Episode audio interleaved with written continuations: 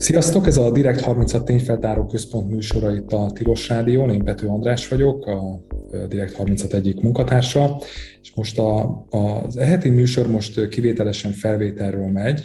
A vendégünk Dezső András újságíró, akinek most a napokban, múlt héten jelent meg egy, egy új könyve, Fedősztori címmel, és ez magyar itt, itt is van előttem, ahogy az alcíme, hogy Kémek és titkos játszmák Magyarországon, és hát a, a könyvről, meg úgy általában ilyen nemzetbiztonsági témákról fogunk beszélgetni a következő nagyjából másfél órában, és András, hát először is köszi, hogy, köszi, hogy itt vagy. Ugye nem először vagy a, a, a műsorunkban, de most először vagy így ilyen fő vagy egyetlen vendég.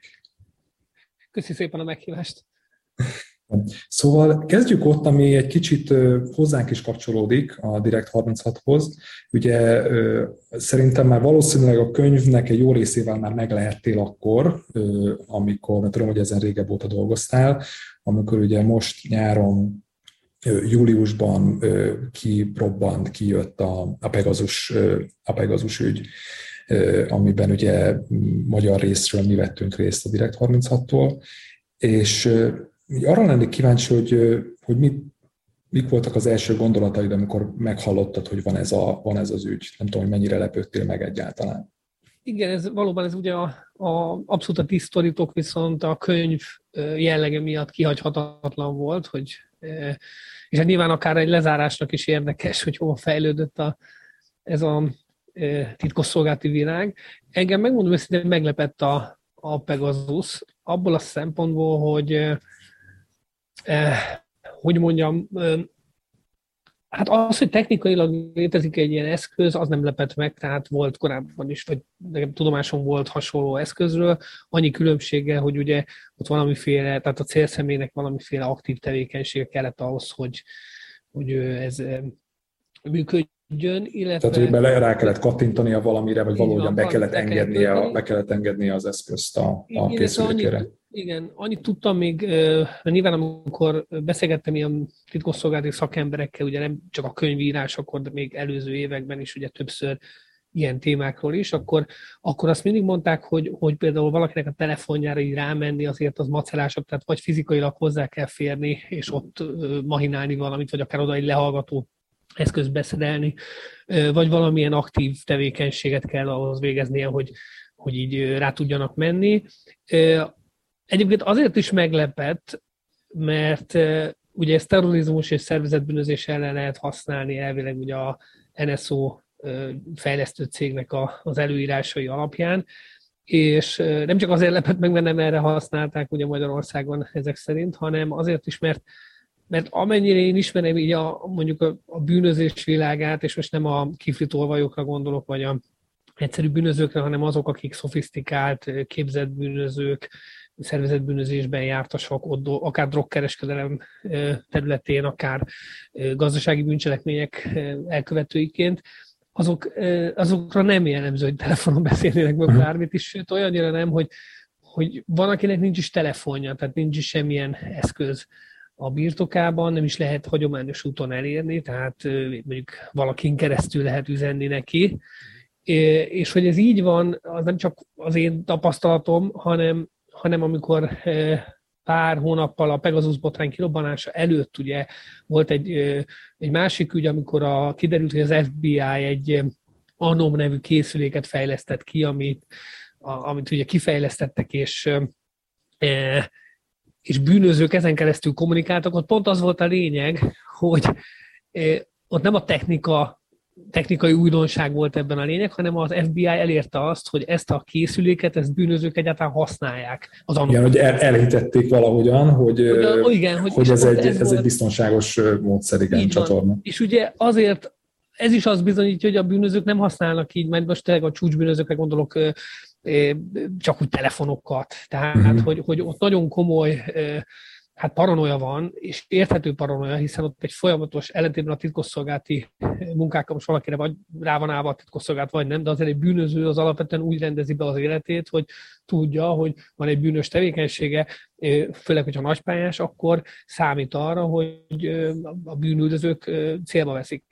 Tehát, hogy engem azért lepett meg, hogy egyáltalán van egy ilyen eszköz, és ugye az NSO ezt el tudta adni úgy, hogy ez terrorizmus és bűnöz, bűnözés ellen. A terroristáknál sem tudom ezt elképzelni, már mint a, a profi terror szervezeteknél, hogy hát telefonon kommunikálnak. Hmm. Persze olyan van, hogy az embernél nála van a telefon, ugye itt az a lényeg, hogy mint lehallgató eszköz is működik, de nekem az a tapasztalatom, és tényleg nem kell messzire menni, magyar bűnözők sem, tehát én még olyat nem, nem találtam olyat, hogy, hogy tudtam volna úgy beszélgetni valakivel, hogy a telefonot lett, volna mind a, mind a kettőnknél. Ugye, ugye azért is lett ebből akkora ügy itt Magyarországon is, meg egyébként ugye, ugye elég komoly nemzetközi figyelmet is kapott Magyarország, mert hogy Ugye az derült ki, hogy amellett, hogy egyébként ugye láttuk, hogy voltak egyébként tehát bűnözők, vagy szóval konkrétan ugye bűncselekményért elítélt személyek is ezen a, ezen a listán, vagy hozzájuk köthető telefonszámok voltak ott, de hogy, hogy amiért ugye talán igazán nagy ügylet, hogy médiatulajdonosok, kormányal szemben kritikus emberek, és ugye újságírók is szerepeltek a célpontok között. Egyébként te téged, te mit, mit, mit éreztél, hogy te nem voltál rajta a listán? Mert egyébként amikor mi elkezdtük nézeket, nekem az első tippem az volt, hogy ha itt újságírók vannak, akkor szerintem te, te ott vagy nem éreztél csalódottságot, mert néha egyébként volt, egy, volt egy-két kolléga, akin úgy éreztem, hogy hát engem már meg sem akarnak ölni, vagy hát szóval nem, ugye ez, a, ez egy parafrazával, hogy... Még először az, hogy az, az engem valóban meglepett, hogy rajta vannak ilyen személyek, és azért lepett meg, mert hallottam um, ilyen um, úgymond privát munkákról, tehát hogy a szolgálaton belül egyre több az ilyen jellegű munka, de én ezt nem nagyon hittem el. Most, most lehet, hogy ez furcsa, ez tehát, hogy... Ezt úgy érted, hogy privát nem... munka, hogy, hogy tehát nem, a, nem, nem hivatalosan engedélyezett, vagy nem...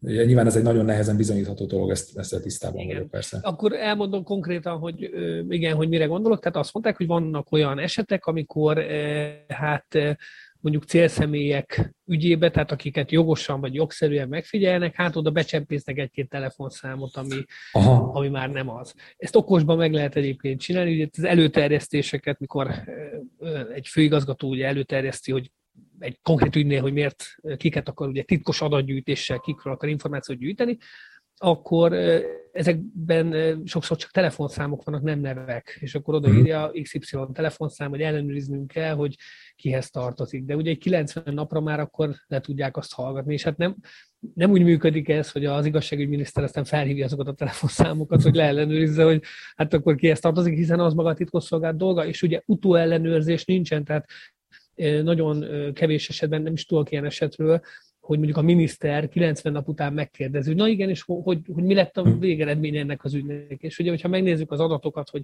az elmúlt évben, illetve júliusig jöttek ki az adatok, ha jól emlékszem, közel ezer titkos, nemzetbiztonsági célú titkos adatgyűjtési kérelem volt, az azt jelenti, hogy napi hét ilyen kérelem. Tehát ezek nem úgy képzeljétek el, hogy ez ilyen papírfecni, hanem ez több oldalas dokumentum. Igen, igen, én is úgy tudom, hogy ez egy nem tudom, akár ilyen 5-6 oldalas dokumentum, nagyon komoly jogi, meg mindenféle egyéb indoklással, és hogy ezt mondjuk csak elolvashatja, tényleg napi 7 darab van, akkor ez mondjuk csak ezeknek az elolva, elolvasása, ellenőrzése az egy külön munka. Tehát, úgyhogy, úgyhogy ezért is furcsa ez, és ugye egy ilyen előterjesztés több, több telefonszámot is tartalmazhat, tehát több ezer számról lehet szólni. Most az, hogy engem igazából az lepett meg, akkor inkább így mondom, hogy, hogy azt gondoltam, hogy van egy ilyen önkontroll a szolgálatoknál. Ugye most nem titok, mert ez is a Partizánban elhangzott, hogy velem kapcsolatban is volt egy ilyen, uh-huh. hát kicsit több volt az, mint titkos adatgyűjtés, de, de ott ugye ott valamivel indokolták, nyilván találtak valami indokot, mondjuk mindenhol lehet valamilyen indokot uh-huh. találni, hogy nem tudom, akivel éppen beszélsz, az, az nem tudom, kém, és akkor innentől kezdve jósan, vagy megfigyelés alatt. De, de én azt gondoltam, hogy, hogy, hogy nem tartunk itt. Engem nyilván ez is meglepett, tehát, hogy bár itt tartunk, hogy, hogy polgármesterek, olyan emberek, akiknek tényleg semmi köze nem lehet se a terrorizmushoz, se a szervezetbűnözéshez, hogy, hogy így látókörbe kerülnek. Ez, ez is meglepett, a reakció az annyira nem lepett meg már, mint hogy a Nemzetbiztonság parlamenti Nemzetbiztonsági Bizottság, tehát a parlamentnek a Nemzetbiztonsági Bizottsága tehetetlen, az nem lepett meg, de valóban az, hogy átléptünk egy ilyen határt.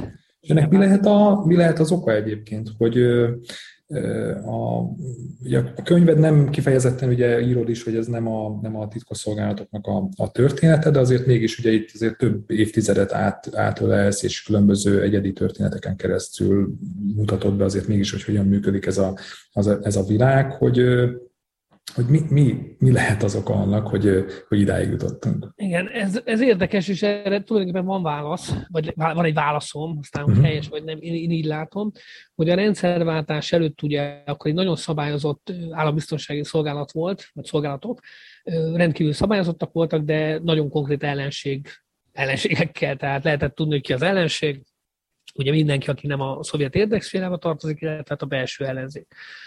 A rendszerváltáskor az egész megakadt, volt egy év, mondjuk másfél év, amikor azt se lehetett tudni, hogy egyáltalán van ellenség, ha igen, ki, és ez a 90-es években nagyjából jellemző volt, hogy kereste az utat, hogy na, kik az ellenségek. Nyilván akkor már nagyjából lehetett tudni, ugye a terroristák, mint olyanok, azok, azok mindig.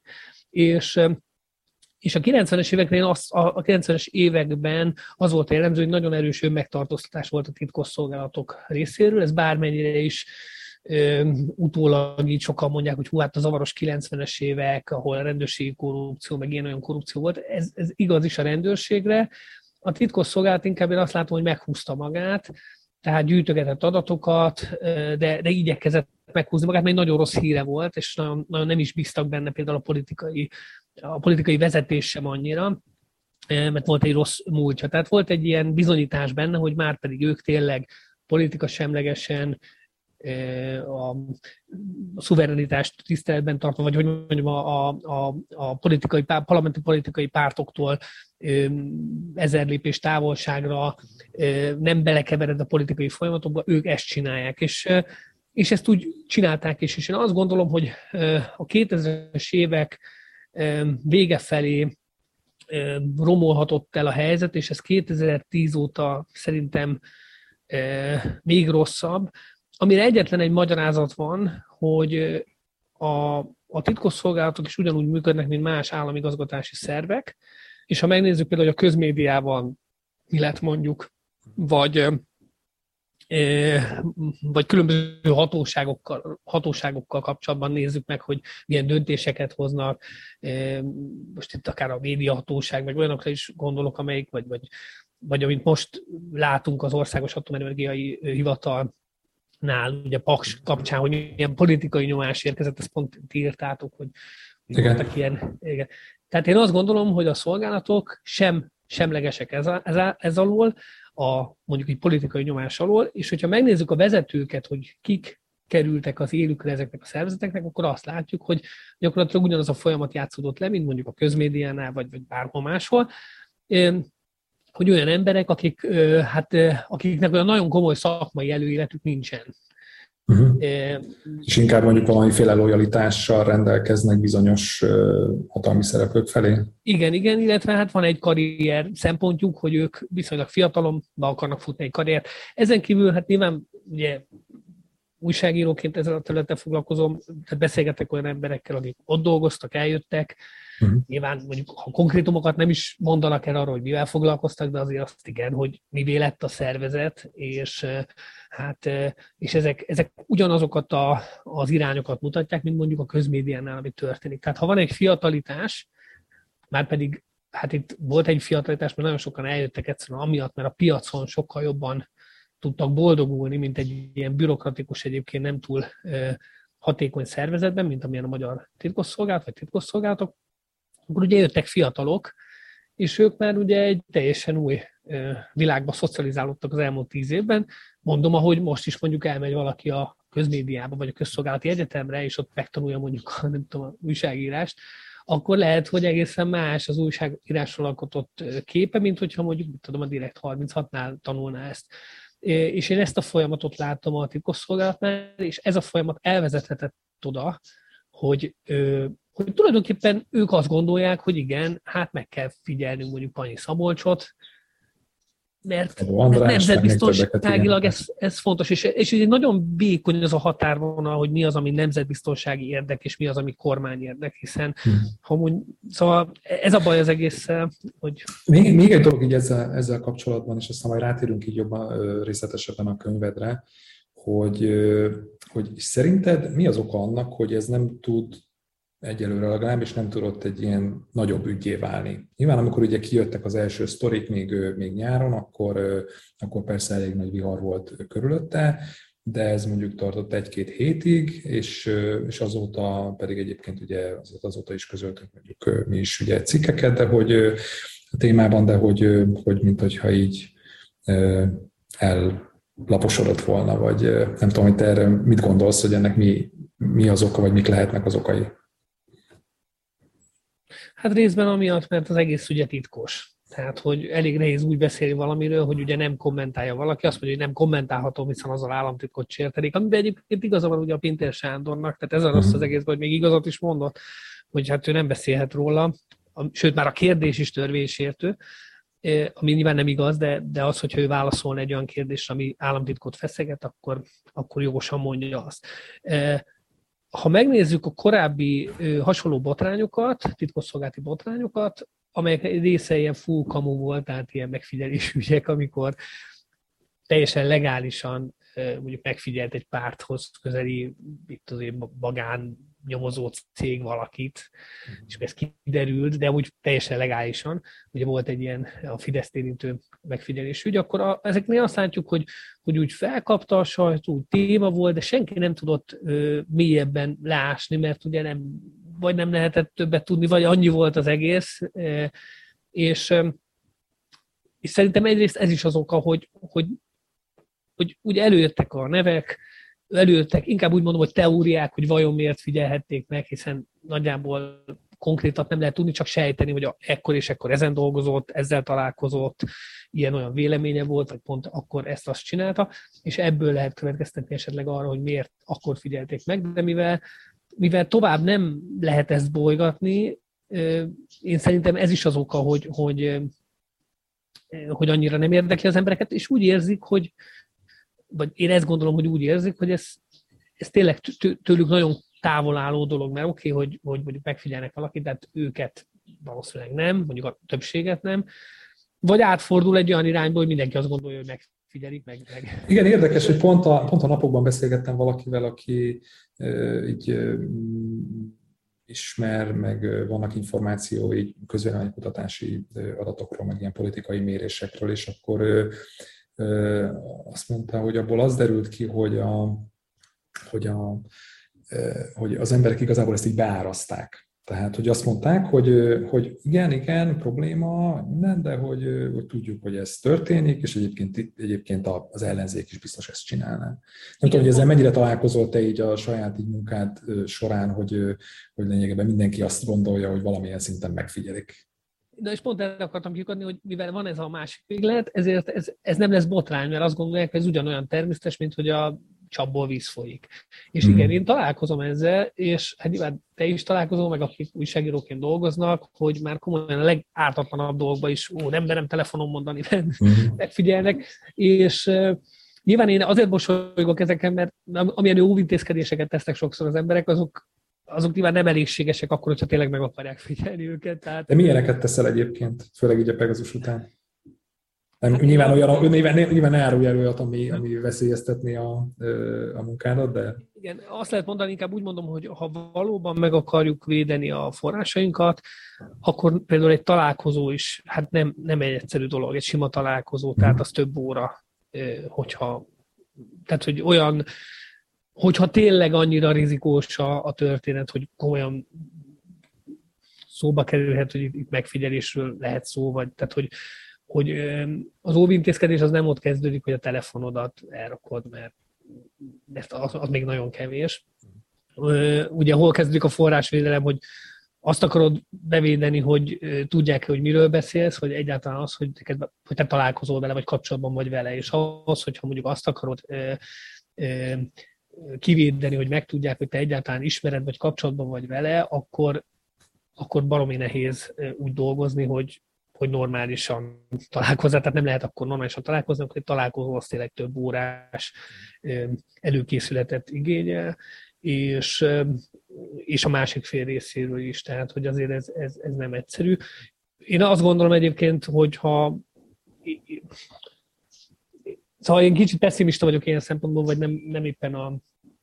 Én azt gondolom, hogy ha valaki meg akarna tudni rólunk valamit, és azt nagyon meg akarná tudni, és erre pénzt, időt, energiát szánna, akkor nem nagyon tudnánk előre, előle elrejtőzni. Ez a szomorú igazság, azért, mert vagyunk kiképezve erre, úgyhogy ezt...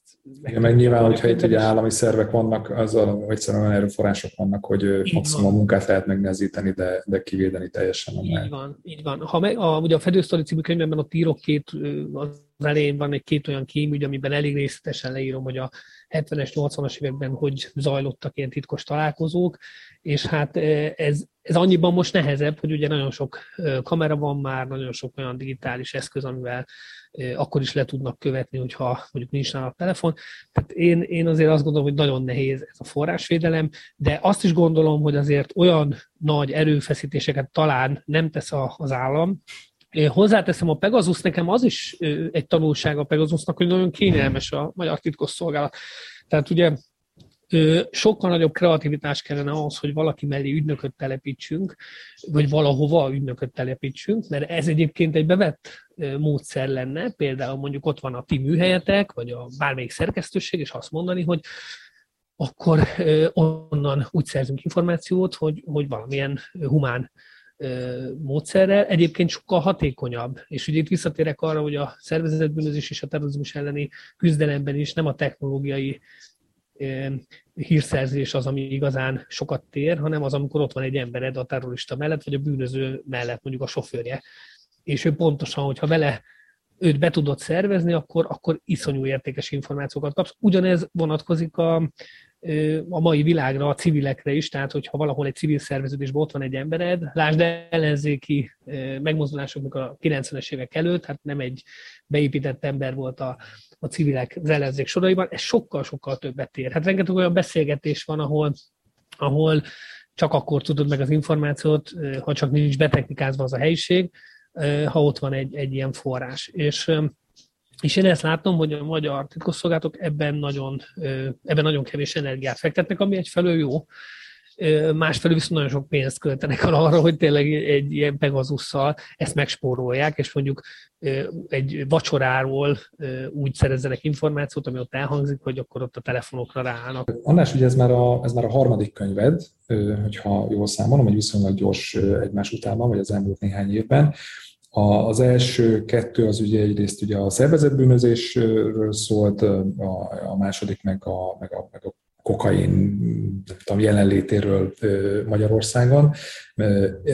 Miért egyébként? Én kicsit csodálkoztam, hogy csak, csak harmadikként fordultál rá a, a titkosszolgálatokra. Egyrészt ugye azon kevés újságírók közé tartozol, aki mondjuk régóta foglalkozik mondjuk nemzetbiztonsági témákkal, meg egy, nyilván ez egy sok szempontból egy egy aranybánya, meg egy nagyon izgalmas terület, tehát hogy, hogy miért, miért csak harmadikként fordultál erre a témára. Hát egyrészt azért, mert a bűnözés, a szervezetbűnözés az jobban érdekelt, mert ott hmm. ugye nem annyira hivatalokról van szó, hanem, hanem konkrét sztorikról, izgalmas történetekről. Úgy éreztem, hogy az igen, tehát az első könyv, ugye a mafiózók macskadragban, ez egy olyan történetet ölelt fel, ami, ami nagyon régóta érdekel, tehát a genezis, hogy hogy született Magyarországon a szervezett bűnözés, és hova futott ki. Én ezt mindenképpen meg akartam írni, tehát így indult. Másodikként azért a kokain kereskedelmet, mert azt szintén egy ilyen nagyon érdekes dolognak tartottam, ami, ami így mellékága tulajdonképpen a, az első könyvnek.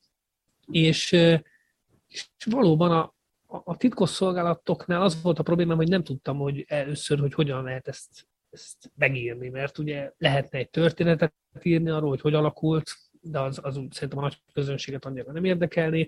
Ugye nagyon sok ágaboga van, ebben a könyvben sem minden van, minden aspektusa leírva, és és valószínűleg kellett már az a rutin, az első két könyv rutinja, hogy, hogy akkor neki tudjak vágni így ennek a nagy témának, hogy igazából hát se nem ilyen történelemkönyv ne legyen, se túl szakmai, vagy ilyen szakkönyv, hanem tulajdonképpen egy ilyen keresztmetszetét adja egy olyan közegnek, amiről, amiről keveset tudunk. Szerintem szerencsém volt, hogy harmadiknak választottam, mert a Pegasus botrány miatt egy picit azért így eh, előtérbe kerültek talán jobban ezek a, ez a, szol, szolgálati világ, vagy a titkos szolgálatok világa, mint, mint, mint korábban. Eh, úgyhogy ez, ezért volt harmadik igazából, mert nehezebb eh, dolgom volt ebből a szempontból, és hát a, ami, ami szintén zavaró volt, hogy ebben a könyvben egyáltalán, már a kokainnál is így volt, hogy hát nem nyilatkoztak névvel ugye, emberek, hát itt meg pláne, vagy lehet, hogy lett volna, aki adja a nevét, de aztán a többi nem, akkor meg hülyén nézett volna ki.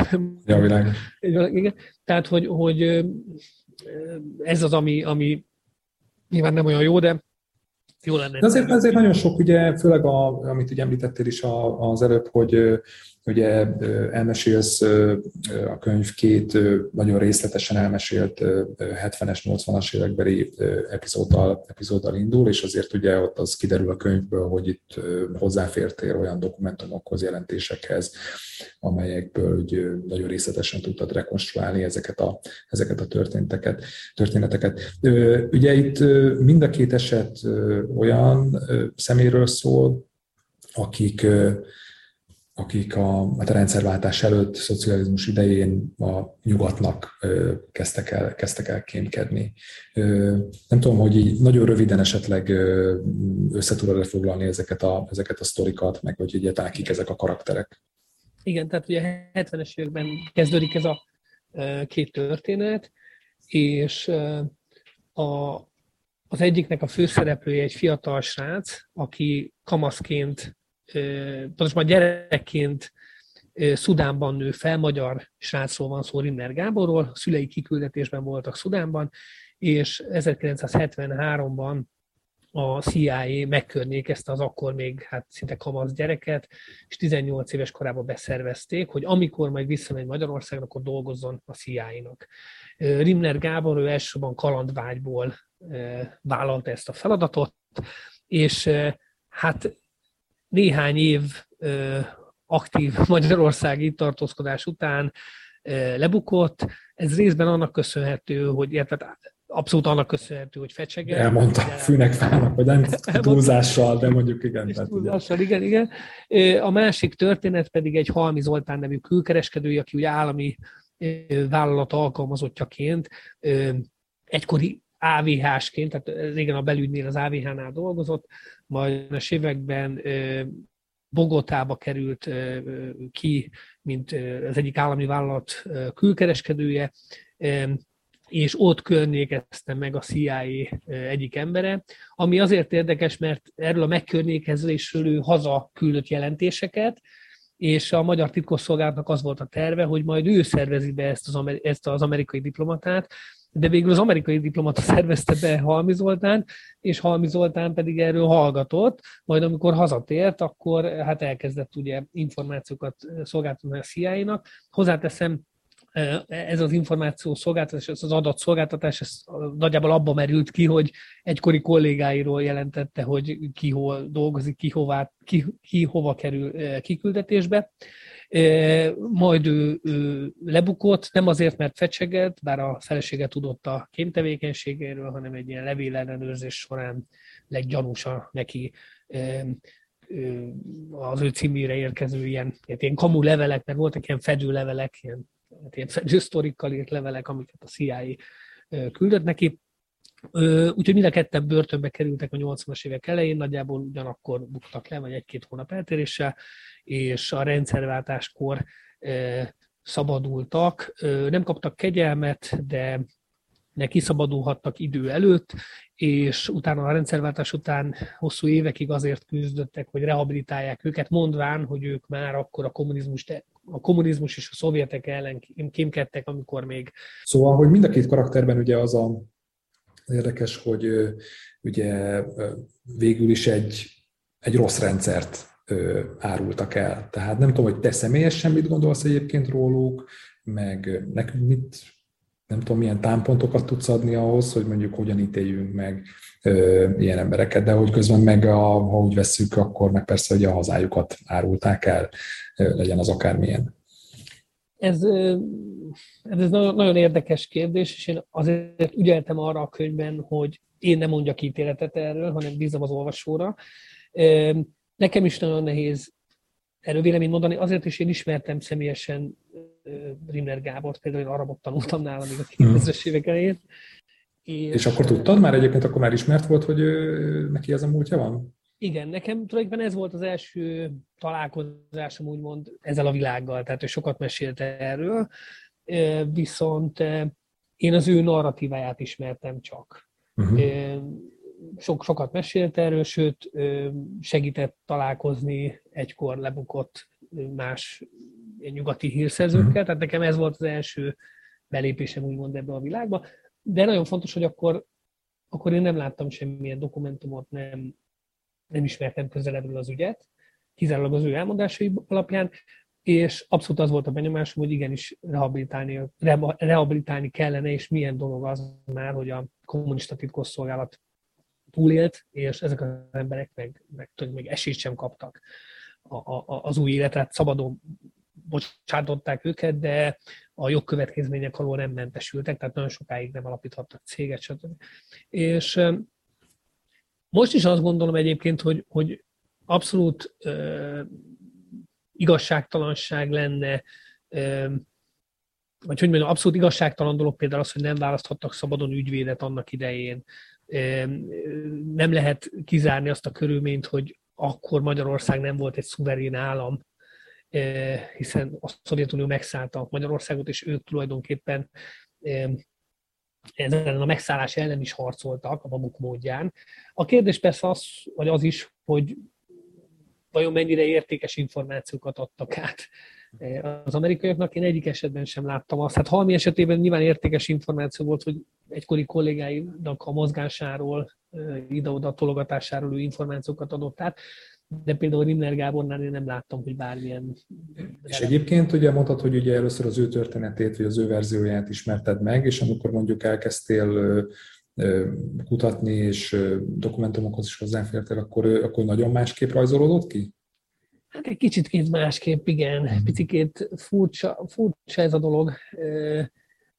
Nyilván, igen, egy picikét azért más volt így látni ezt az egészet. Ugyanakkor mindig ott volt a szemem előtt, hogy azért egy fiatal srácról van szó, aki a, a, erre szoktam azt mondani, hogy a CIA egyáltalán nem etikus, tehát hogy 18 éves, 17, 17 éves srácot, 18 éves srácot szervezett be, és, és ott elkövették például azt a hibát, a pszichológusot kint kartunkban, a CIA pszichológusa észrevette ezt, hogy hát a Gábor esetleg nem alkalmas erre, mert nagyon sok mindenbe belekezd, aztán abba hagyja, és ők, ők perspektívikus munkába képzelték el vele az együttműködést, tehát az volt a, a célja a CIA-nak, hogy amikor visszajön Magyarországra a Rimner Gábor, akkor ne kezdjen el semmit se csinálni, csak tanuljon.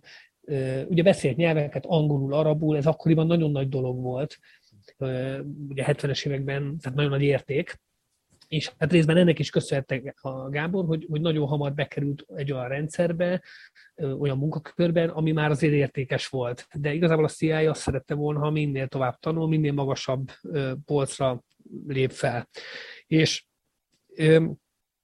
és akkor ilyenkor mindig az van bennem, hogy persze, persze, hát fecseget, meg, meg, meg még nem adott értékes információkat, de hát basszus, egy, egy fiatal srácról van szó. E, tulajdonképpen áldozata lett ennek az egész hidegháborús rendszernek, mert, a, mert az amerikaiak egy számukra fontos cél miatt úgymond felhasználták, e, de hát mit kapott cserébe? Ugye egy ügynök az nagyon magányos, tehát egyedül volt itt Budapesten, jó, már a puha diktatúra volt, nem azt mondom, hogy, hogy olyan nagyon-nagyon kemény világ, de de nagyon veszélyes dolog volt az, hogy ő közben egy titkos kapcsolat folytat ilyen emberekkel, a, az összekötőivel. Úgyhogy, úgyhogy nem ítélkeztem, amikor, amikor a dokumentumokat láttam. Én abszolút megértem egyébként, hogy mindent beismert, és mindent elmondott. mert a kihallgatóinak, amikor utána néztem, hogy kik voltak, a, ugye a dokumentumban ott volt, hogy kik hallgatták ki, kik készítették ezeket a, hát a vizsgálati anyagokat, és akkor mindegyiknél azt láttam, hogy az AVH-nál kezdte a munkáját, egy jó öreg komcsi volt, akik aztán a 80-as évek végén a rendszerváltás előtt közvetlenül leszereltek, hát nyilván amiatt, mert ők voltak azok a vállalhatatlan figurák, akiket már azért a, az új demokratikus Magyarország titkosszolgálataiban nem lehetett volna átvinni.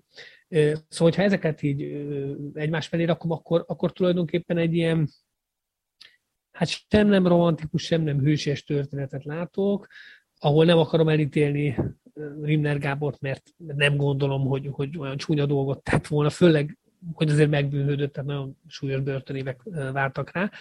És, és abszolút megértem mondjuk azt a dühét, hogy, hogy sokan azokban a szervezetekben, ahol dolgozott, a rendszerváltás után ugyanúgy tudtak dolgozni, mint titkosszolgák, bezzegő még, még a jogkövetkezmények alól sem mentesült. Tehát mondjuk egy kegyelmet azért kaphatott volna, ezt gondolom én, de, de igazából nem akarok így a könyvben uh, ítélkezni, baromi nehéz kérdés ugyanakkor az egész. De most, hogyha más... Hogyha már ezt így, ja, mondjad. Még csak annyi, csak egy tök érdekes dolog, hogy, hogy nem lehet nyilván a tálib rendszerhez hasonlítani a kádári Magyarországot, de, de mondjuk egy picit hasonlítsuk csak mondjuk mm, a okay. tálib rendszerhez, vagy akár Saddam Hussein rendszeréhez, mm. hogyha, hogyha most a táliboknál, a tálib rezsimben valaki átállna az amerikaiakhoz, és információkat adna, és később lenne egy, egy rendszerváltás, és újra egy demokratikus Afganisztán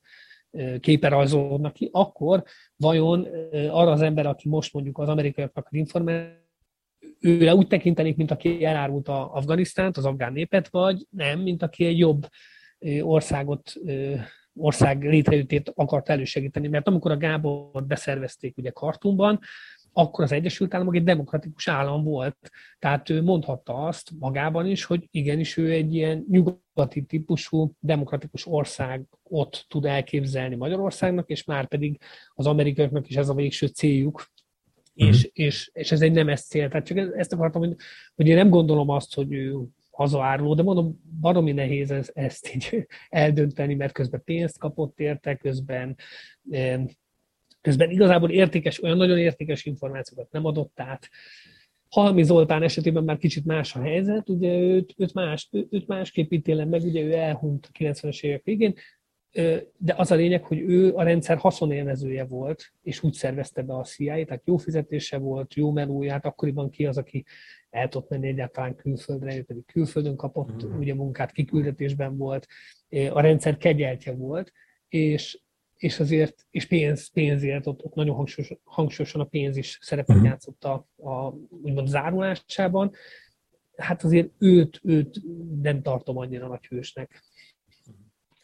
A, egyébként, hogyha már az előbb itt ugye ezt felvetetted, hogy mennyire igazságos az, hogy mondjuk a, akár mondjuk a Rimner Gábor ugye ezért meg, megbűnhődött ezekért a dolgokért, és még a rendszerváltás után sem kapott valamiféle jóvátételt vagy rehabilitációt, miközben mondjuk a, a szolgálatok ha nem is teljes egészében, de végül is ugye folytatnák így a munkájukat. Hogy ez egy, tudom, hogy egy nagyon nehéz kérdés, de nem nagyon lehet megkerülni, hogy szerinted jobb helyzetben lennénk most, akár nem tudom, lehet, hogy mondjuk egy Pegasus sem történhetne meg, vagy nem jutottunk volna ideig, hogyha mondjuk egy tisztább váltás van 90-ben a szolgálatokat illetően is?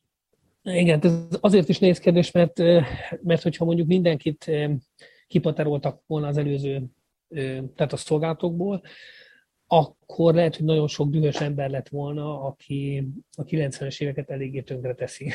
Hm. Tehát, hogy mondjuk Szlovákiában jól látszódott az, hogy az egykori tehát, vagy, vagy akár Oroszország is egy jó példa, hogy a bűnözésben megjelentek olyan emberek, akik titkosszolgálati kiképzést kaptak, és Hát jó kérdés, igen, ez, hogy, hogy azt gondolom, hogy, ne, hogy talán a Pegasus ügy azért, tehát a Pegasus ügy szempontjából ez irreleváns, mert, mert azóta generációváltások történtek, és én azt gondolom, hogy most sokkal veszélyesebbek a fiatalok, az idézőes tudatlan fiatalok, mint az öreg rókák. Tehát a, a fiatalabb generációval el lehet ítélni például azt, hogy hát mondjuk újságírók megfelelni az, az, az, az teljesen legitim dolog, nemzetbiztonsági kockázatot jelent, mint mondjuk azokat az öregeket, akik már éltek egyszer egy olyan rendszerben, amikor azért kellett valakit megfigyelni, mert, mert politikai, politikai ellenfél volt. Tehát én, én azért nem látom, szerintem annyira nem nem lett volna tisztába közélet, hogyha azokat az arcokat lecserélik. A 90-es években azért jellemző volt, hogy azok, akik egykoron a titkosszolgálatnál dolgoztak és a rendszerben maradtak, azok megpróbáltak már csak a múltjuk miatt is kompenzálni, és, nem, és nagyon távolságot tartani a, a politikai pártoktól. Ezt úgy képzeljük kicsit el, mint ami a sajtóban ment, hogy, hogy volt egy pártállami sajtó, vagy jött egy rendszerváltás, és hát mindenki marha nagy szabadságként éltem meg, és még egy kicsikét, hogy mondjam, még talán túl is lépett bizonyos határokat, de megtehette, mert hogy, hogy, hogy szabad sajtó van, ő neki nem mondják meg, eddig megmondták, tudom én, 20 évig, 10 évig, de most végre mindenki azt ír, amit akar, hát olyan teljesen más korát élte akkor például a sajtó, tehát ez e, nem hasonlítani, és a, a, a titkosszolgálatoknál is ez volt, hogy, hogy akikkel beszél, beszélgettem, és akik a 90-es éveket megélték, hogy, hogy, hogy hát örültek annak, hogy végre szakmai alapon dolgozhatnak. Tehát én nem látom ezt annyira nagy problémának. A nagyon gázos embereket, ugye volt AVH-sokat, azért elküldték a rendszerváltás előtt, tehát a legsúlyosabb figurákat. Tehát most is én azt gondolom, hogy igazából a fiatalok jelentik a, a nagyobb veszélyt, akik, akik oda mennek, és már esetleg egy átideologizált titkosszolgálatba csöppennek, ahol a soros mondjuk, mint ellenség, most nyilván itt nagyon sarkítok, de az ilyen típusú ellenség az már akár egy legitim ellenfél vagy ellenség lehet. És ez sokkal veszélyesebb, ha azt mondják meg, hogy na, ilyen a titkosszolgálati munka, és már nincs emlékük a kádári Magyarországról. Tehát tehát én, én, meg amiket hallok egyébként az az, hogy ez az, az új generáció, nem felejtem el soha, hogy az egyik ember, aki például hozzám oda lépett, az elég fiatal volt. 20, Na, ez... És ezt pedig nem mondtam még, nem is érdekes ilyen szempontból, de, de, hogy, de hogy pont ezen gondolkoztam, hogy, hogy így vajon ő, vajon ő tudja, hogy, hogy, igen. hogy igen, mi, mi, a helyzet. Tudom, hogy erről beszéltél már a, a Partizánnak adott interjúban, de a könyvbe egyébként miért nem írtad bele ezt a történetet? Így nagyon adta volna magát, nem? Igen, azért nem írtam bele, mert, mert csak egy bizonyos fokig tudtam volna elmes, elmesélni egy bizonyos pontig, ugyanis nyilván amikor tehát volt ez a megkeresésszerűség, akkor, akkor amikor, amit ők mondtak, azt én nem mondhatom el, mert előtt aláírtam egy papírt, hogy ami ott elhangzik, az, az államtitok. És, és olyan hülyén nézett volna ki a könyvben, hogy elmesélek egy történetet, ami ezt csak véget ér. Ezért sem szeretek erről egyébként beszélni, uh-huh. pont amiatt, mert nem lehet teljesen transzparens az egész. Jó, ne, nem, nem akarlak nyilván egy kellemetlen helyzetbe hozni, de, de hogy, hogy, ennyi az hogy ami, amit, el, amit el tudsz mondani róla, tudom, hogy volt neki most egy nagy sajtója is, csak aki mondjuk esetleg most találkozik ezzel a történettel így közelebbről így a hallgatók közül, hogy a, ha röviden összefoglalnád, hogy mi is történt. Hát, amit el tudsz mondani. Mondom, igazából azért nem beszéltem erről, ez volt az egyik ok, amit mondtam. Másrészt még nem akartam, hogy a könyv, úgy tűnjön, hogy a könyvet ezzel promózom. Röviden, ami, ami ezzel kapcsolatban megjelent, csak megismételni tudom, 2015 decemberében megkeresett az utcán leszólított két ember, akik ugye a alkotmányvédelmi hivatal munkatársai voltak, és mondták, hogy a biztonságomat érintő kérdésben akarnak sürgősen beszélni elmentünk egy helyre, ahol ők kérték, hogy tartsak velük, és ott aláírtam egy papírt, hogy ami elhangzik, az, az titkos. Isten előadtak egy olyan történetet, ez, amiről nem tudok beszélni, de amiről egyébként úgy gondolom, hogy egy, egy, egy félig valós, félig Ez egy fedő sztori, mint a... Egy, egy fedő sztori, igen, igen. És, és igazából az a, az a, nyilván arra ment ki a játék, hogy működj, tehát ez nem is volt titok, hogy, hogy egy ilyen együttműködés legyen, hogy próbáljuk együtt kideríteni, hogy ki az, aki nekem árt, ártani akar, mert hogy valaki ártani akar uh-huh. bizonyos információkkal. És akkor ők, ők így a fedősztori az volt, hogy valaki neked ártani akar, és ezért akkor ők viszont védelmet nyújtanak neked, de cserébe ezért a védelemért adjál információkat. Vagy nem is az cserébe, hanem csak úgy lehet kideríteni, hogy kik akarnak ártani, hogyha mindent látnak a munkámból, hogy az, az, az, az honnan, milyen információk jönnek, hogy a, hogyan van a munkafolyamat, uh-huh. és csak úgy lehet ezt, de különben, különben bajban leszek. Na most hát nyilván én az, ez volt lényegében röviden a, uh-huh. a sztori, és, és hát ebben nem mentem bele, és, és az egész egy ilyen sehova ki nem futó valami lett, tehát hogy aztán vége lett ennek. Ami miatt szintén nem szeretek beszélni, vagy nem akartam a könyvbe belírni, hogy nem tudom, hogy pontosan a háttérben mi zajlott. Tehát ez egy olyan történet, ami, amit utólag én úgy tudok megmagyarázni, még nem is én magyaráztam, hanem az ellenzéki képviselők, amikor volt egy nemzetbiztonsági bizottsági ülés, és utána amiket nyilatkoztak, azok alapján tudtam összerakni, hogy, hogy valamiféle tehát ez volt a magyarázat az államnak tulajdonképpen, hogy, hogy olyan informátoraim lehettek, vagy olyan, olyan források, amelyek nemzetbiztonsági kockázatot jelentettek. Feltételezem, arra gondoltak, hogy esetleg külföldi hírszerzők, ez csak ez mind feltételezés. Tehát erre mondtam azt, hogy ez egy olyan terület, ahol nagyon könnyen valaki célszemély lehet, vagy ha nem is célszemély, de védendő személy, és most nagyon idézőjelben rakom a védendőt, Ugye itt ezzel az a probléma, hogy egy újságíró az nagyon sok emberrel beszélget, külföldi diplomatákkal is, üzletemberekkel, mit tudom én, hát rengeteg emberrel. Vagy tovább megyek, egy újságíró nagyon sokszor kap olyan információt, aminek nem is tudja a forrását. Tehát, és ugye neki az a dolga, hogy ellenőrizze, hogy az hiteles vagy nem hiteles, de most nem fogja, nem tudom én, a forrása után nem fog azért úgy nyomozni, hogy kiderül, hogy na, akkor ki áll mögötte.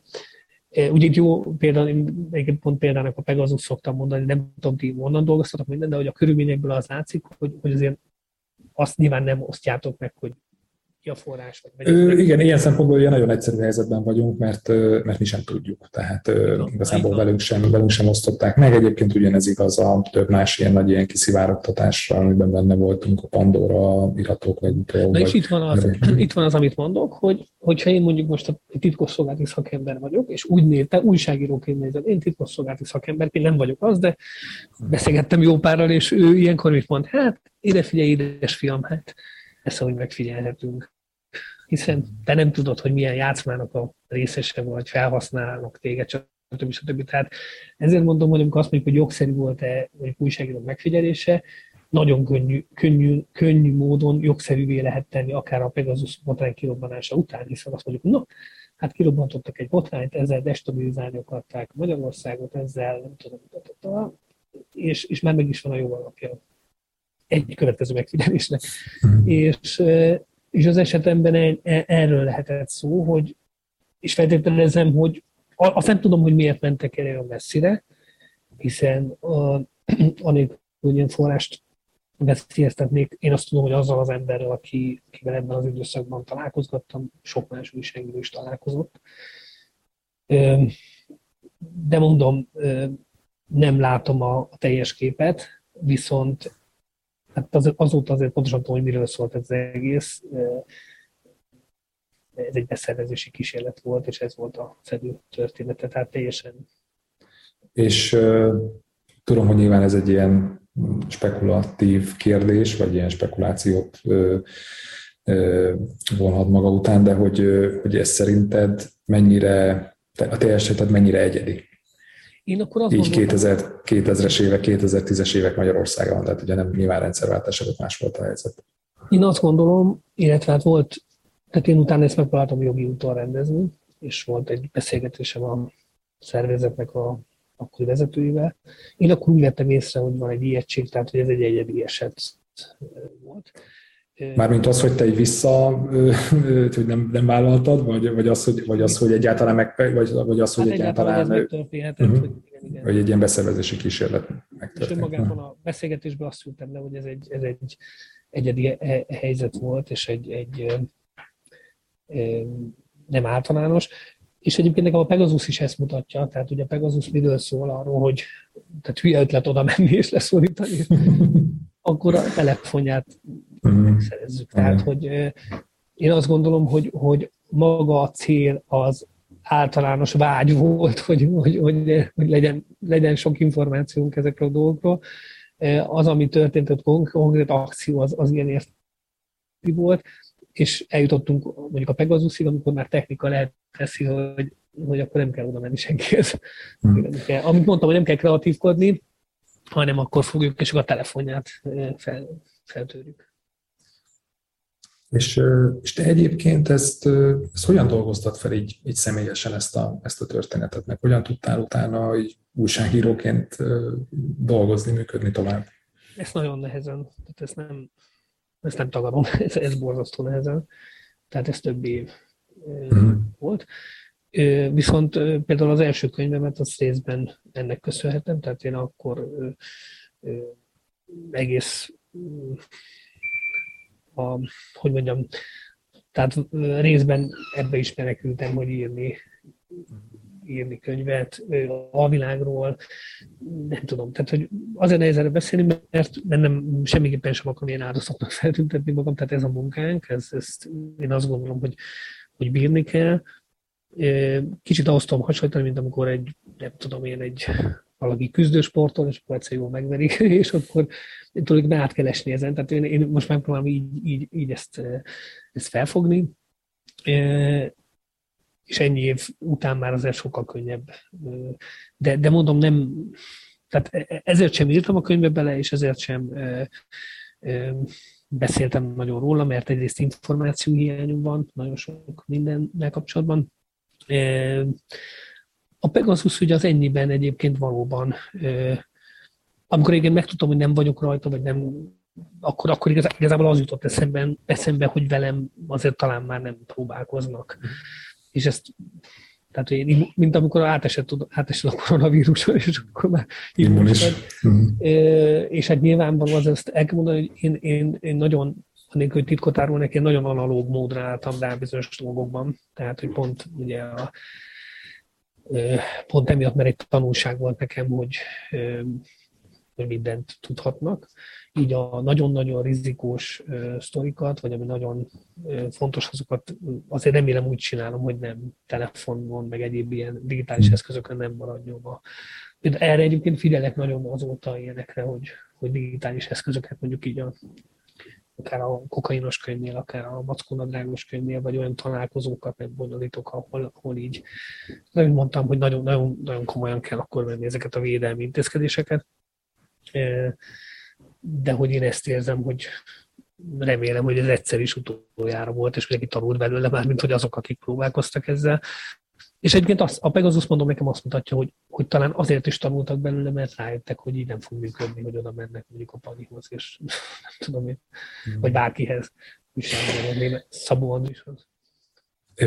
Egyébként, hogyha már ilyen, ilyen szakmai kérdéseknél tartunk, hogy a, tudom, hogy nem, tehát nem azt ugye elmondtad meg, ugye a könyveid is mutatják, hogy, hogy, hogy téged nem csak a nemzetbiztonság érdekel, hanem ugye, a, ugye nagyon jól ismered a, a bűnügyi, vagy az alvilágot, hogyha mondjuk lehet így, lehet így mondani, de mondjuk a, ugye a, és nyilván arról a területről is nehéz információkat szerezni, de hogy mondjuk, hogyha a titkos szolgálatok működéséről, nemzetbiztonságról van szó, akkor te hogyan küzdesz meg azzal, hogy ahogy a, a könyvednek a címe is utal rá, meg ugye az egész, amiket leírsz benne, hogy itt ugye ez egy olyan világ, amiben a, amiben a manipuláció, a félinformáció, a megvezetés az így, az így, az így ennek a abszolút a, a része, vagy a DNS-e. Szóval, hogy közben neked meg itt újságíróként kell ebben a világban működni, tehát hogy az hogyan oldod fel ezt, a, ezt az ellentmondást? Igen, abszolút értem, hogy mi a, mi a kérdés. Igazából a els, tehát a könyvnél, ugye az első két sztorinál ott szerencsém volt, mert ott nagyon manipulálni nem lehet, hogy a dokumentumok alapján, nagyon, nagyon több száz oldalas dokumentum alapján nagyon jól lehet rekonstruálni történeteket. A könyvnek a másik célja az volt, hogy módszereket mutasson be, ezt a világot, hogy hogy dolgoznak ezek a szervezetek, stb. Ott, ott egyébként is jellemzően ilyen témákban úgy csinálom, hogy ugye sok forrás van, és mondjuk mondok egy példát, készítek egy interjút valakivel, aki, aki, á, aki állítja, hogy ismer egy történetet, mert, benne volt mondjuk, vagy, vagy ott dolgozott akkor, amikor ez a történet éppen zajlott.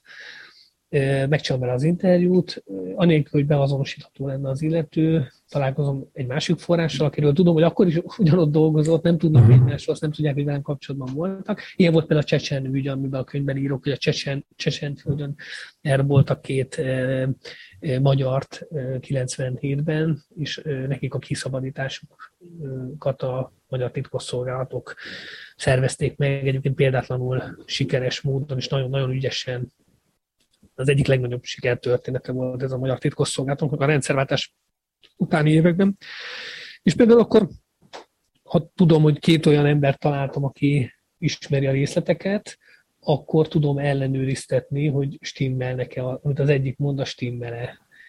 Például ezt így tudtam csinálni, és ez annyira jó volt, hogy, hogy de több ilyen volt, amikor ugye hát kérdeztem valamiről, és egybevágott uh-huh. két információ, és tudtam, hogy nem, nem is dolgoztak esetleg együtt, mert mondjuk két szervezetnél dolgoztak, de mind a két szervezet dolgozott az ügyön. E, és így tudom az ilyen hát kamukat is kiszűrni, vagy amikor valaki túloz. Tehát, és egyébként mi a tapasztalatod, hogy, mert te ezek szerint végül is akkor ugye a, a, a klasszikus újságírói módszerek működhetnek így is, de hogy mondjuk egyébként többször találkozol azzal, hogy próbálnak, amikor hogy ebben a világban mozogsz, hogy többször találkozol azzal, hogy megpróbálnak manipulálni, vagy megvezetni? Hát ez attól függ, hogyha olyan forrásokkal beszélek, akikkel már nagyon régóta, tehát hosszú évek óta kapcsolatban vagyok, akkor ez azért kevésbé áll meg. Azt, azt azért tudni kell, hogy például nagyon sokat tanultam a, az operatív környezettanulmányt végzőktől. Mondok egy példát, amit az újságírásban lehet egyébként alkalmazni. Az operatív ez, ez micsoda, igen. Operatív környezettanulmány az, amikor valaki kimegy egy helyszínre, megvan a célszemély, akiről információt kell gyűjteni, tehát profilozni kell, úgynevezett adatszolgáltatókon keresztül, tehát olyan embereken keresztül, akik valamilyen módon ismerik ezt az embert, mondjuk szomszédai, kollégái, stb. És úgy kell az információt beszerezni, hogy hát egy legenda felhasználásával, tehát nem mondhatod el, hogy te mire vagy valójában kíváncsi, de egy másik történetet kezdesz mondani, és akkor és, és akkor időközben ezek, ezek az emberek elmondják azt az információt is, ami, ami erre az emberre, erre a célszemélyre vonatkozik. És a, az például egy aranyszabály volt, vagy mai napig is talán az, amikor ilyen operatív környezettanulmányt végeznek, hogy ki van jelölve a célszemély, hogy kiről kell információt gyűjteni, elmennek mondjuk egy lakókörnyezetbe, és ott mondjuk hat embertől, hat adatszolgáltatótól mindenképpen információkat kell szerezni. Az a, az a lényeg, hogy, hogy amikor mondjuk egy ilyen titkosszolgálati forrással beszélgetek, akkor azt tud, vagy olyan, aki ott dolgozott, azért nem semleges információ az, hogy ő egyébként neki milyen a pártszimpátiája. Tehát, hogy ez szerint kell mérlegelni. Tehát, hogy ami, amit, ami, ami például egy nagyon fontos dolog, hogy, hogy egy információ forrása, egy információt úgy is kell mondom feldolgozni, hogy, hogy tekintetbe kell venni, hogy az a forrás az milyen viszonyban van a célszemélye, most így mondom, és, és, uh-huh. és e, ezt a módszert ezt tulajdonképpen lehet használni ebben a világban is, tehát ha valaki mondjuk tudom, hogy utálja az Orbán rendszert, akkor nyilván, és egykori titkosszolgálati vezető, akkor, vagy titkosszolgálatá dolgozó ember, akkor hát azért el kell osztani egy mhm. párral azt, amit mond, vagy, vagy, vagy azt kell, tehát, tehát ez, ez így, ez pedig nagyon-nagyon fontos része mert valóban olyan emberekről beszélünk, akik azért manipulálni nagyon jól tudnak. Hmm. Ugye ezen szoktam én is gondolkodni, én is ö, ö, olvasgattam egy időben többet így, ö, így, így titkosszolgálat működéséről, meg ö, kíváncsi voltam, hogy mondjuk milyen módszereket lehet mondjuk így eltanulni onnan, meg ugye nyilván nagyon érdekes, izgalmas ez az egész világ de hogy ugye van egy olyan szempontból egy nagy, nagy akadály nekünk, hogy, hogy ugye az újságírónak ugye etikusan muszáj eljárnia, tehát mondjuk ugye már, a, már az ilyen ugye az ilyen fedett nyomozás is ugye, az is nem mondom, hogy, hogy, hogy nem, nem lehet etikus, de mondjuk ilyen extrém körülmények között tudja az ember csak így alkalmazni, de, de mondjuk de az abszolút igaz, hogy, hogy, hogy lehet, tőlük, lehet tőlük tanulni. András, nagyon szépen köszönöm, hogy itt voltál velünk sok sikert a, a könyvedhez, tehát Fedősztori a címe, tele van nagyon sok izgalmas, érdekes történettel, úgyhogy hát gondolom, úgy tudom, hogy az első két könyved nagy siker volt, szerintem, szerintem valószínűleg biztos ez is, ez is az lesz. Úgyhogy köszönöm szépen még egyszer, hogy itt voltál. Ez a Direkt 36 tényfeltáró központ két hetente, két hetente jelentkező műsora volt a Tilos Rádion. Ezt ne felejtsétek el, hogy egy non-profit szervezet vagyunk, csak akkor tudunk ilyen munkát végezni, ügyeket feltárni, akár mint a Pegazus botrány, vagy más ügyeket, hogyha vannak támogatóink, úgyhogy ha megtehetitek, akkor csatlakozzatok a támogatói körünkhöz, és egyébként így ilyen komolyabb, mélyebb betekintést is kaptok a munkánkba. Úgyhogy köszönjük szépen a figyelmet, András, nagyon szépen köszönjük, hogy itt voltál. Köszönöm a.